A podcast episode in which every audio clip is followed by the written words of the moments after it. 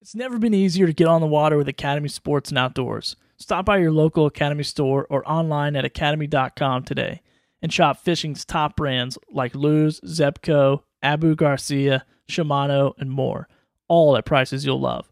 Find the latest gear for making your next big catch with all new 2021 fishing combos, rods, reels, and more.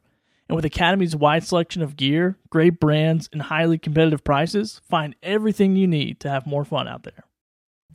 Hello, everyone, and welcome to the Fisherman's Post Saltwater Podcast Series. In this episode, we are talking cobia south of Bald Head. Cobia south of Bald Head. We're going to talk with Captain Boomer Montgomery of Salt Fever Guide Service out of Ocean Isle Beach. And we're going to talk about areas of attack. We're going to talk about boat tactics and we're going to talk about bait tactics. Again, that's Cobia south of Bald Head. My name is Gary Hurley, Gary Hurley of Fisherman's Post. Fisherman's Post that's been serving the saltwater fishing community since 2003. We've been bringing you fishing reports, fishing information, fishing tournaments, fishing schools, and now in this latest and greatest effort, the Fisherman's Post Saltwater Podcast Series. And it is in this podcast series we will reach out to our captain and guide friends from up and down the North Carolina coast and ask them to share with us you know their thoughts their insights their knowledge to help you the audience catch more fish more often. But what we'd like to say is the true goal is beyond more fish more often. We're also just trying to give you confidence. We're trying to give you get you excited just to get out on the water to take family and friends and to spend more time more often on the water beyond the fish. I am joined in this episode just i am with every episode with billy thorpe of Copilot Studio. Copilot Studio is a podcast studio offering podcast services for hire. Billy, that's a mouthful. Welcome, man. Welcome back. What's up, Gary? Good to see you, man. It's been a, it's been a minute. It's been a minute, man, and I am excited to talk fishing. I know it's just gonna be. I'm excited to go fishing, but Yeah. but but not with you because I never get invited. But whatever, it is what it is. I'm not. I'm not gonna be sad about that. Let's take a look at our sponsors. We got Marine Warehouse Center, and uh, got a new video for you guys if you're watching. So check this out. All right. Hey, it's Robbie with Marine Warehouse Center in Wilmington and Charleston. We are headquarters for Repair Custom Boats. These center consoles are handmade in Washington, North Carolina, and are custom designed for fishing and family fun on the water. Right now, we have several models in stock, and build times on the custom orders are around five months. These boats are custom built to fit your needs, from the seating, the tops, the leaning posts, and the live wells. You design the entire layout of your boat. Come by and see for yourself why they're one of the fastest growing boat builders in the country. Man, that uh end music that Marine Warehouse Center has with the new video is getting me pumped up. I know it gets you jacked. Like, let's go. I mean, Let's I go like fish. I like our theme song, but I gotta say, man, I have to change it. I have to call your call your guy back who did a wonderful job on the first one and say, "We need to I need more adrenaline. up, dude." I need more adrenaline. I'm, like, here's the test. If I want to punch a hole in the wall, then you've done a good job. awesome, man. Let's take a look at a photo. You want to? I do want to look It's at a been so long. Here we have Dale Hall with an overslot redfish that fell for a pogie while fishing a jetty in the new, in the little river inlet. I mean, that's a good looking fish, dude. I I love to see uh, when somebody hugs a redfish. Good looking fish. We have a new announcement we're making, and I'm going to key the graphic. That's right. Buy me a coffee. So, hey, you guys have been so kind. You've been very supportive with the Fisherman's Post podcast. We love what we do. I think you can tell we love what we do, and we're absolutely going to continue to do it. And we've set up this Buy Me a Coffee, which allows you guys, if you wish, to show some appreciation, some support. Um, we have abandoned Billy's hope for a boat. We tried out the Buy Me a Boat graphic and we got nothing.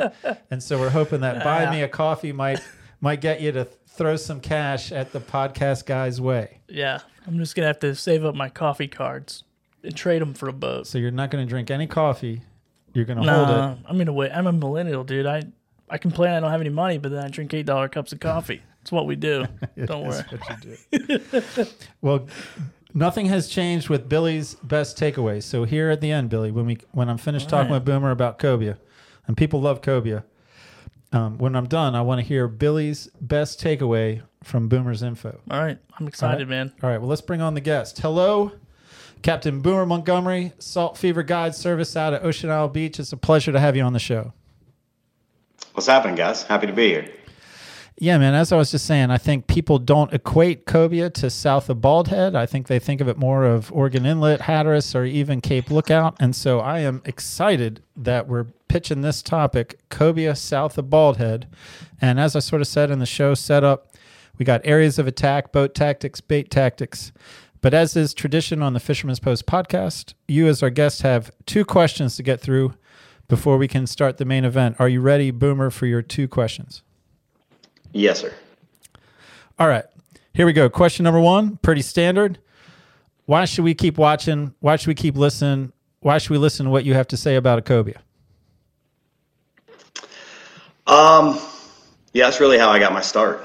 I know uh, I, I spent an awful lot of time in a Gulf Stream these days, but um, you know, I spent seven or eight years in a under 30 foot center console within 30 miles of shore, and that's really where I, I built my the base of my book of my client book at this point. So um, these days, I do find myself in the Gulf Stream an awful lot more, but um, you know, playing that nearshore game is something I did for an awful long time. And that qualifies. The editorial staff has signaled that we can proceed. Question number two, and as is tradition, yeah, right. As is tradition, is a non-fishing related question. Um, I base this question off of a name play, off of your name. So, Boomer Montgomery, can you give me another famous person who's either named or nicknamed Boomer? Oh, that's easy. I'm uh, I'm born and raised Cincinnati boy, Boomer Esiason, man. Right on. That was I tell I tell you what. I had to Google it. I am familiar with Boomer Esiason. I'm not a Cincinnati boy.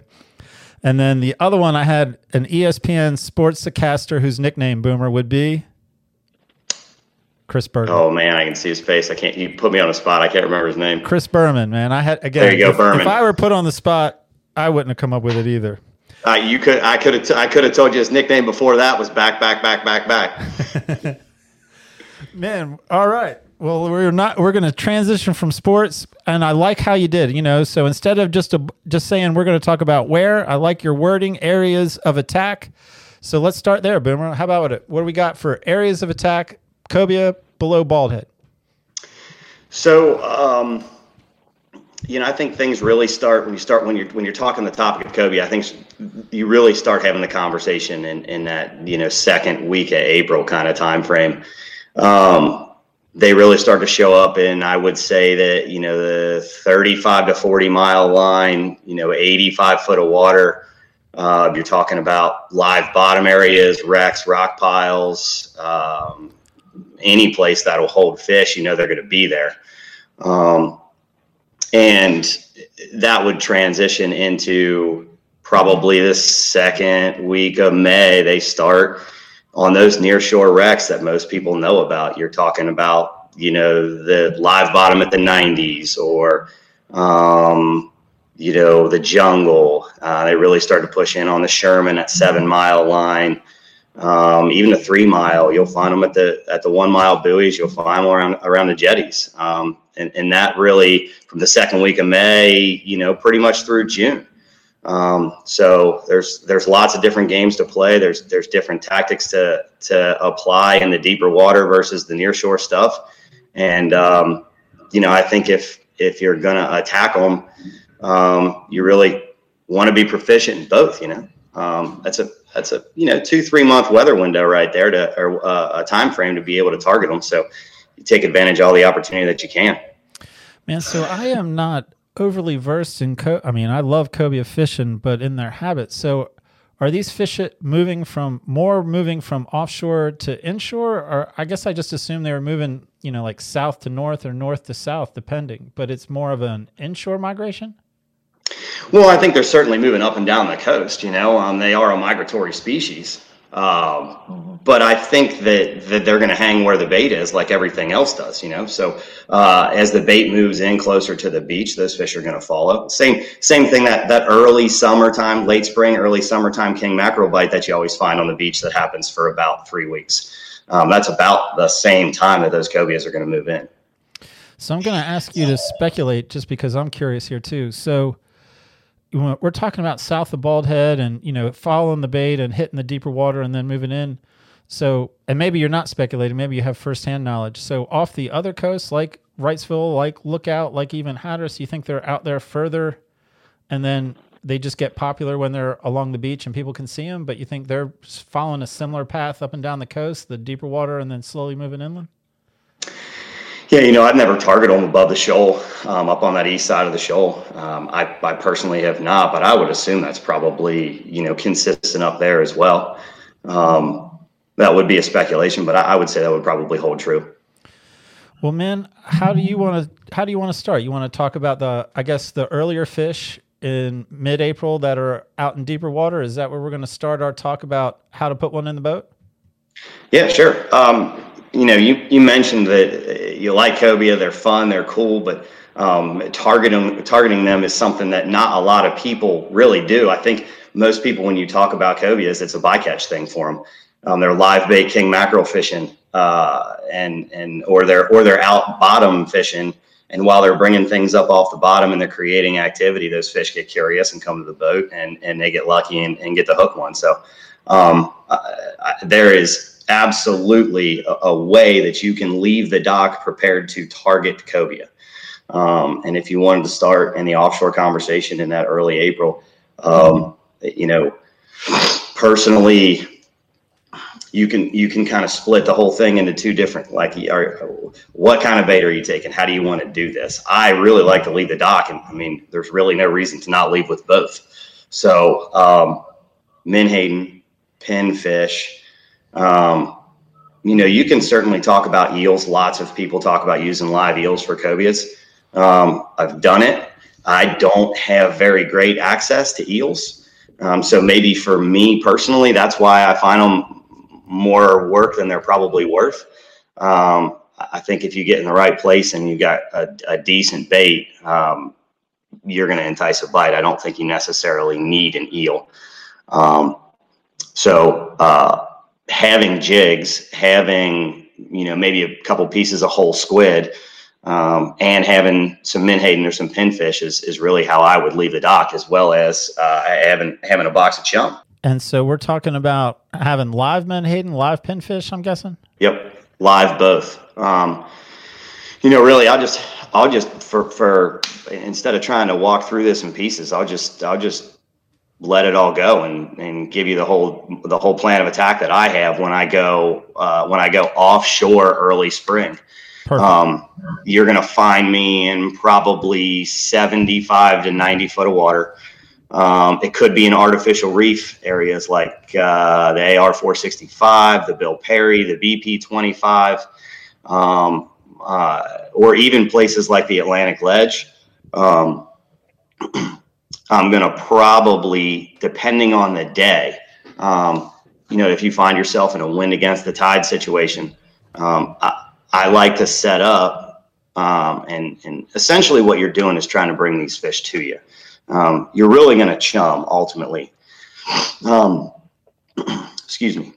So, uh, having the opportunity to set the boat up on anchor and and and have chum go either over the top of a wreck or over the top of an artificial reef area or over the top of your live bottom is what's going to bring that act- activity and that life to you.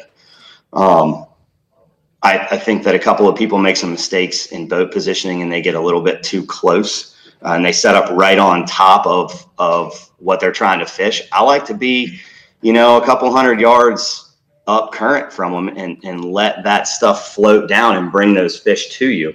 Um, I, I, feel like I have a uh, a better production that way. Um, when activity starts happening, when you start getting amberjacks around the boat and things like that, um, you know, you need to start being prepared.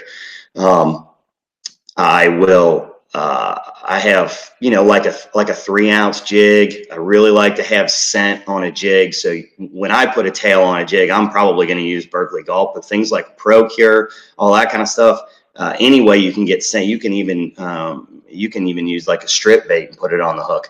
Um, I've seen so many times I would make casts and cobias would follow a jig and they'd get kind of up behind it and sniff it, but not commit to a bite. And I really think that's I've had better luck having things that that have scent. Um, if I'm doing this and I'm in an area where I know there's amberjacks, I really won't put out what I would consider a cobia spread. Um, and to say the word spread while you're on anchor is probably counterintuitive for a lot of people, but um, you know, cobias are notorious for feeding on the bottom all the way to the surface. And so that being said, um, I like to cover as many different water columns as I can. So if I'm in an area where I don't feel like there's going to be a ton of predation, um, for example, like live bottom, so maybe say like uh, the Atlantic Ledge, I'll float a couple balloons and I'll put um, essentially like a grouper rig, and I'll put one straight down off the boat, uh, off the port side, and uh, and fish the middle of the water column, and then off the opposite side of the boat, I'll put another grouper rig all the way down, maybe like five feet off the bottom. So you're you're really fishing sea floor, middle of the water column, and surface uh, all at the same time while you're on anchor. Man, I love I love that idea. I love that concept. So, and people love specifics. So I'm going to ask you to say, all right, tell me what are tell me what you're floating on the two balloons. Tell me what's in the middle of the water column. Tell me what's at the bottom, just for starters, just to until you figure out what you might want to double down on. Yeah, sure. Um, you know, mixed baits is definitely a great way to start. Um, you know, if you can have menhaden and you can have pinfish at the same time, uh, you know, I like I like to I like to put the pinfish and I like to put the menhaden in places where they shouldn't be. I love putting a pinfish on a surface um, underneath a balloon, and I, and I love putting the menhadens in the w- middle of the water column and, and down near the bottom. Um, I don't know why. It's just it's a thing that I do. Um, no steel in this situation. You know, all my leaders are going to be between, I would say, between 30 and 50 pounds of, uh, of fluorocarbon. Um, and I, I fish almost exclusively a six aught circle hook. Um, I will tell you that uh, I get kind of OCD about uh, about how I hook my baits. Um, if you find yourself in in a situation where uh, you know drifting versus anchoring, when to do which one. Um, you know, wind against the tide makes it makes an anchor a challenge because when you're trying to when you're trying to get in in a perfect world, you set your anchor and your boat sits behind your anchor and you're sitting right up sure you're trying to fish right and, and you find yourself in a situation where you got and you set the anchor and all of a sudden uh, the current's pulling it up your anchor line and it's going in the opposite direction the fish are going to come from the other side of the boat. You know, you're going to be at the transom with your baits out, and the, the current's going to pull them back towards you and go underneath. And it really doesn't it doesn't bode well for for an anchor situation. So on a day like that, I would drift. When I'm drifting, I always nose hook my baits. Um, when I'm on anchor and I'm in a static position, I always run my hooks uh, through the belly of the bait towards the tail, like over the top of of the anal fin. And I do that specifically um, you know, anybody who's spent time, whether you're grouper fishing or cobia fishing or whatever you're doing, if, if you're using a live bait and a circle hook, um, you've probably found yourself in a situation where a fish ate a bait, you felt the bite happen, and you came tight, and the circle hook never buttoned up, and you wind the bait all the way back in, and you find that the hook has actually doubled back into the bait. So the predator fish, whatever you were trying to target, never got the hook. Um, and I think that a lot of that, in my opinion, and, and, it's worked well for me, is because hook location in the bait uh, is is done incorrectly. So, what is it? I guess to go back and I, I mean, I love the question why, and I think the viewers do too. So, go into more why that hook helps you out on the anchor, and then why you hook it differently on the drift. What about the drift causes motivates you to use a different hook set?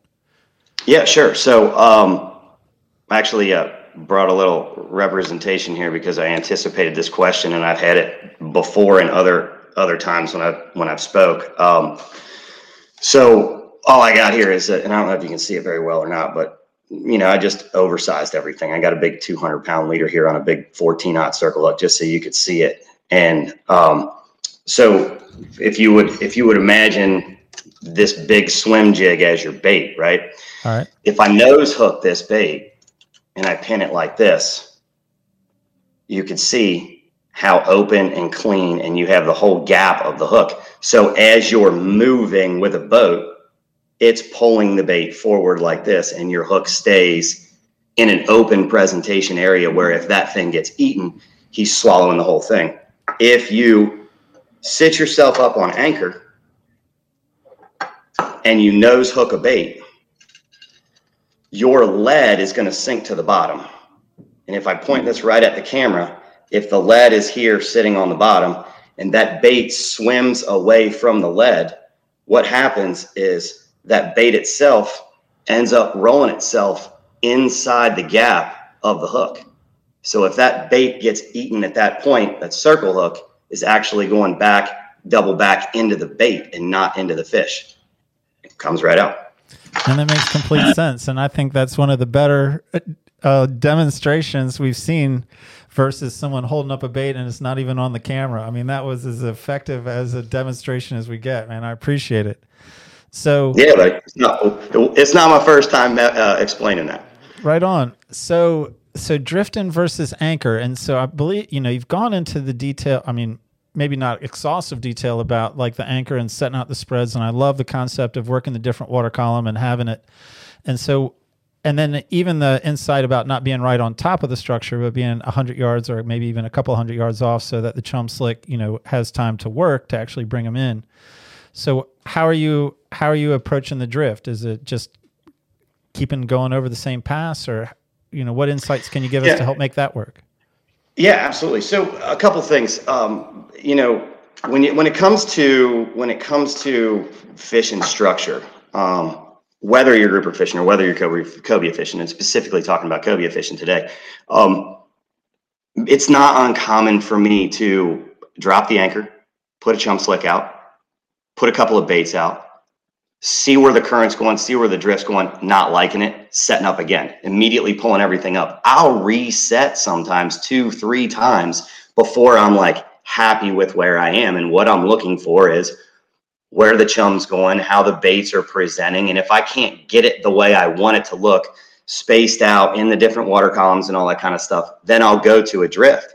And when you go to the drift, what you're looking to do for me personally is, um, you know, I, I really like to set it up in a beam drift. So uh, for for somebody who doesn't know specifically what that means, if you take the boat and you put it side to into the swell, and then you turn your motors into the swell or into the tide, it'll hold you pretty well perpendicular to the, the swell and the tide and which way you're going. And so I'll try and set up to where the boat drifts then sideways down the ledge or across the top of the wreck.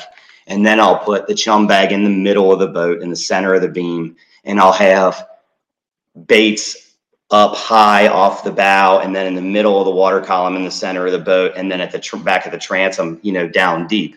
And so I'll fish my three different elevations and I'll spread them out the length of the boat, if that makes sense. And all that's happening on the back current side of the boat, not the direction the boat's moving. Yeah, that's right. Exactly right. Yeah, uh, you'll you'll notice it for people that are trying to set this up and do it for the first time.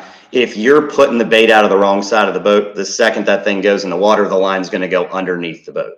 Wind it back in, go to the opposite side of the boat, and set your whole spread up off of the downdrift side of the boat.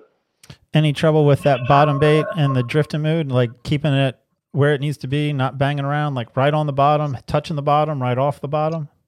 Yeah. Uh, I mean, get creative. I'm going to tell you that there are some days that uh, there's a significant current and the drift is pretty quick, and I'm using, you know, 24 ounces of lead to keep a bait down.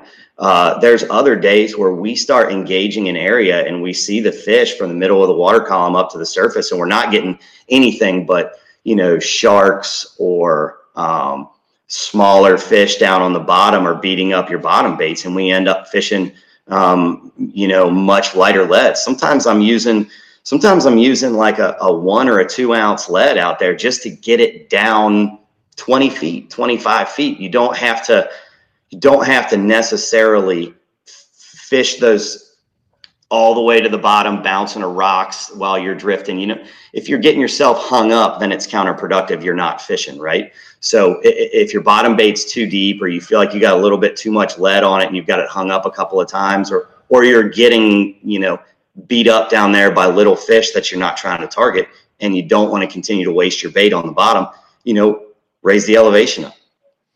And so you talked about jigs, and but it was right in the middle of a lot of good information. I think about a about setting out a set, and I wanted to circle back around, and I want to make sure I understand so that everyone understands. So when you're anchoring or drifting, is the whole spread bait fishing, and then you have a jig on hand to play with, or jigs part of your spread when you're anchoring and drifting? And when we're talking jigs, are we talking bucktails, or are we talking something else? Uh, all good questions. I'll try and remember each one of them hit well. Um, so when I'm talking jigs, I'm talking bucktails. Um, I almost religiously use bucktails. When I fish in the early season and I'm in that 80 foot of water, you know, I'm usually going to run a like a five ounce head. Um, I just like to be able to get the bait down a little bit deeper, a little bit faster. Um, I think that fishing those heavier jigs in the shallower water in that 50 foot, you know, or even, you know, 10, 15 feet when you're in on the beach and you're chasing them on bait balls. Um, I think that that heavier jig is kind of counterproductive and I shrink down to like a three ounce when I'm fishing in shallower water. Um, the most important thing about when, when picking a cobia jig for me um, is, is really about the hook. Um, I, I'm not here to, uh, advocate for any brand. You know, uh, nobody's paying me to say this, but I fish almost exclusively the uh, the the the three X um, Spros, um, the Spro bucktail jigs. They got that offshore series that they came out with a couple of years ago, and they really beefed up the hook in it, and that's just the one I use. I know guys that get them custom tied. They buy you know all kinds of different brands. Um, for me, with the bony structure of the face of a cobia, you got to have a solid hook. I mean, they'll roll it and twist it and break it. I mean, I, I, when they roll and twist and they open their mouths and they shake at you, if that if that if that bait rolls in their mouth when they close their mouth back down, I mean, if you don't have a thick wire on that hook, they'll bust it for sure. And when you're talking bait on the bucktail, you're talking about a soft plastic bait with scent, or you're talking about no, I'll actually hook a pinfish or a menhaden to a bucktail and drop that down. So I don't, I don't, I've, I don't know that I've ever done that. Um, Okay. but put a live bait uh, on a bucktail. Me personally, um, if I'm fishing a jig, I'm gonna have, I'm gonna have a plastic on it. Um, and if I don't have a plastic that's impregnated with scent, then I'm gonna put scent on it, like Pro-Cure, for example. Um, but I almost always, you know, fish a gulp just because they're easy. They already have scent in them. Um, as far as fishing that in the spread, um, on I, I I don't I don't fish a jig in the spread when I'm on anchor. I have one loaded with a tail on it, ready to go for that curious fish that swims all the way up to the back of the boat and doesn't eat any of your baits. Um, when I'm on a drift, uh, once you set all your lines, you know, other than other than monitoring them and paying attention to them, um, you know, it's a little bit like catfishing. You know, you're just kind of waiting on a bite, or it's a little bit like trolling. You're just waiting on a bite. And, and I'm an antsy guy, and I like to do stuff. So, um, I actually will. I'll go to the bow of the boat where I'm fishing my my lines that are, you know, on the surface, a balloon line. I'll fish right next to that balloon line with a jig. And what I'll do is I'll drop it all the way down to the bottom, and I make long, slow, big pulls with it. So I just vroom, whip it up real high, and then that thing's going to cascade back down in the water.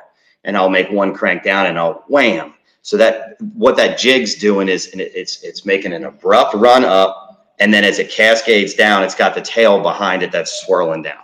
And it- and that's when I talk about swimming a jig. You're looking for that, you know, kind of like shark fin profile where it's up and down. And I'll fish that thing anywhere between you know 10 foot off the bottom to right in the middle of the water column. Um, I mean, I can't tell you how many times I've been bit on the jig when I have five beautiful live baits out. Um, I believe you. I mean, bucktails and cobia are synonymous, and I mean, I, I like the idea. I guess that works pretty well for clients on the boat too, to give them something to do. I mean, some people love waiting for a bite, but some people like to be doing something, and I guess that's an option that, as you say, produces as well. It's not just busy work. Yeah, absolutely. And you can, you know, you did ask about putting bait on the hook on those jigs. I'm not saying it's not doable, and I'm not saying that it won't work. Uh, I just my live baits are a premium for me, and when we go out there, I want to use them as hook baits. Um, bonita strips work great. Um, you can even, even though they're soft, if you're going to fish the jig like slower and more delicate, you can put a whole squid on the back of that jig. I will tell you that if you get it anywhere near the bottom, it's going to get hammered by little stuff. Um, but if you swim that thing in the middle of the water column, a big hunk, it's a big hunk of squid on the back of that jig will work just fine. Are you getting? Uh, are the amberjacks bothering your live baits? Yeah, you get you get amberjacks, you get uh, you get you know sharpnose, dog sharks. Um, you'll get all that kind of stuff. Uh, particularly when you're set up on anchor. You know, um, if you're over an area that is an artificial reef, almost always here, there's going to have amberjacks on it, and if you put a chum slick out, they're going to show up. In a situation like that, I'll pull all my live baits in, and I'll sit there in the boat uh, and throw them some freebies. And I'll just feed the jacks for 15 or 20 minutes, or sometimes 30 minutes. Um, you know, cobias are kind of like, uh, I don't know, they're like a raccoon, maybe. They're just opportunistic feeders. They're just curious. If there's any activity, if there's any action going on, if there's anything happening, and there's one around, they'll come check it out. And I've picked hundreds of cobias out of a school of jacks with a jig if you throw if you get them keyed in on the live baits um, and a live bait hits the surface the amberjack is going to get it before the cobia is every single time. But if you sat there and pitched a couple of freebies to a school of amberjacks and they're keyed in on on eating a pinfish or eating a menhaden and and a cobia shows up if you take a jig and flip it out there it's it's actually kind of interesting to watch you know the the the match the hatch mentality you'll watch the amberjack and he'll turn and look at it because he'll hear it hit the water and he'll notice immediately that it's not what he's been eating since he's been here and that little bit of hesitation gives that cobia the opportunity to slam it Man, I'm I'm excited to see this in action right now. I mean, this is great information, man. I'm I, I love what we're talking about, and in, in my mind, we've been talking about and and this is how it goes. Like we we're going to start this conversation with the deeper water, 75 to 90 feet, I think is what you said, and we're I mean, it's almost like the whole show. How does any we're I'm not even going to go to the beach yet if we're going to go to the beach, but if we're coming in and fishing some of the less deep water, you know, more I guess in your 50, 35 is anything we say change? Like, how does your approach change? Your theories, your technique? Um, I think uh, I get way more aggressive with um, with my chum uh, in the shallower water. Um, I feel like the fish get a lot more pressure. Uh, I think that if you have the opportunity to use a chum gun uh, and catch a whole pile of fresh menhaden that morning, um, and your chum and your bait is just a little fresher and you just smell just a little bit better than the guy down the road a couple miles, um, you know, I think that pays off. Um, you know, not to endorse brands, but you know, I like to I like to lower my profile when I get a little closer. I think that, you know, when you're offshore in that deeper water, when you find a cobia, most of the time they get a gaff. Um, but when you when you get inside that 15 mile line, you know, a lot of those fish get picked through and, and you end up getting a fair amount of close, close to keeper size fish to the boat. Uh, and for those reasons, I think they're a little bit more pressured as well. And I like to shrink down on leader size. Um, I think I mentioned earlier, I'm, I'm usually in between, you know, 40 and 50, maybe 60 pound leader uh, when I'm, when I'm further offshore. But uh, I really like, I really like using like a gold label uh, Seaguar. It's, it's the smallest profile you can find. Um, and I really like that stuff. I feel like it makes a difference. Um, I don't necessarily drop down any hook size. You know, I think a six odd is, is pretty universal for that species. It works really well. Um, I think those are my those are probably the the biggest things that I start paying attention to when I come closer is, is really shrinking down the profile. Um, you know, and not being afraid to put a spread out. Uh, you, you know, you're really not going to get amberjacks here inside that 15 mile line very often. Um, you know, you're more likely to to get cut off by a king mackerel or, or you know the smaller sharks. Um, and the really aggressive chumming in closer uh, ultimately is to to try and get the tiger sharks to come to the boat if there's any around because um, they always, always, always have fish with them. Man, interesting. I tell you what, we are. I mean, I we could keep on and keep on, but I we're close to the end. But I I know we need to talk at least a little bit. You know, give us some quick tips about targeting bait pods. You know, bait right off the beach when you're when you're chasing those. Yeah, again, um, you know, I like that smaller leader. Uh, as far as, you know, fishing like a Carolina rig when you're trying to do it, I, I really try and keep my baits off off the bottom when you're in 15, 20, 30, you know, 15 or 20 feet of water, or sometimes even less where those bait balls are. Um, I just like a bait on a circle hook. Um, if I do anything, it's like a, you know, a three quarter ounce lead, just enough to kind of slow that thing down a little bit. Um, but I really like to uh, I really like to not blind cast in there with with uh, with my live baits. If I'm going to blind cast, I'm throwing jigs in. Um, you know, you'll you'll see them. They're always when they're around. You know, they're super dark. They're you know so brown, and uh, when they're when they're up around those bait balls, they're swimming around the perimeters of them, and and, and you shouldn't have a hard time uh, presenting a bait to them. If I had to give you a piece of advice you know, I, I, wouldn't throw I wouldn't throw the bait on top of the cobia's head, and I wouldn't throw the bait inside the middle of the school. I'd actually, if a if a fish is next to a, a ball of bait and a, and a ball of bait's on the fish's right side, I would actually throw my bait ahead of and to the left of the cobia. And that the reason is, I mean, I'm I could guess the answer, but I'm I'm to hear let you tell me. Well, when you when you pitch a live bait inside of a big bait ball, obviously, you know the chances of him seeing it are are slim to none because there's 500 bait fish next to him, uh, and he's staring at all of them. Um, and and the second thing is is you know there's plenty of predators around, and and even though cobias are pretty stout fish, and and once they reach a certain size, they really don't have a lot of them. Um, you know they're still pretty sensitive. You can't knock them in the head with something and expect them to eat it. They're gonna they're gonna get they're gonna get a little skittish. Man, uh, we're we're basically close to the end of this podcast, but before I say goodbye to anyone, I always like to set up and just say, what a, anything that you didn't get a chance to say, anything that I didn't set you up with a question to share, you know, and or any final thoughts for people who say, yeah, man, I'm I'm south of Bald Head. I want to target cobia. This is this sounds great. Uh, you know. Um we're easy to find, saltfeverguideservice.com, uh, Instagram, Facebook. You got any questions, give me a call. Uh, I'm, I'm, happy to ha- answer them. You know, I, I, don't think, you know, our trade secrets are, are, are, that well kept. I mean, you can go to a lot of different seminars and get a lot of this information online. Um, so, you know, I, I'm, I'm always about good friends on the water. You can't ever have enough of them. So um, give us a shout. Happy to talk to you.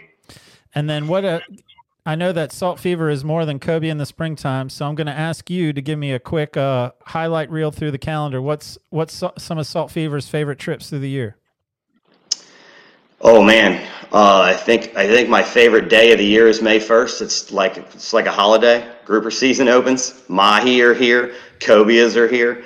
Uh, I, I, love fishing in May. Um, you know, uh, it's it's late February, March right now. We're, we're picking at the big wahoos. We're a pretty comprehensive outfit. We do everything from from blue water trolling to, to backwater trout and flounder and redfish. So, um, watching the cycle through the year, we, we stay on on most of the fish pretty much all season long. So, um, uh, we're year round for sure. Uh, and and if you're ever interested in getting offshore, let us know. And you're offshore, near shore, and you do some inshore boats too. Yes, sir.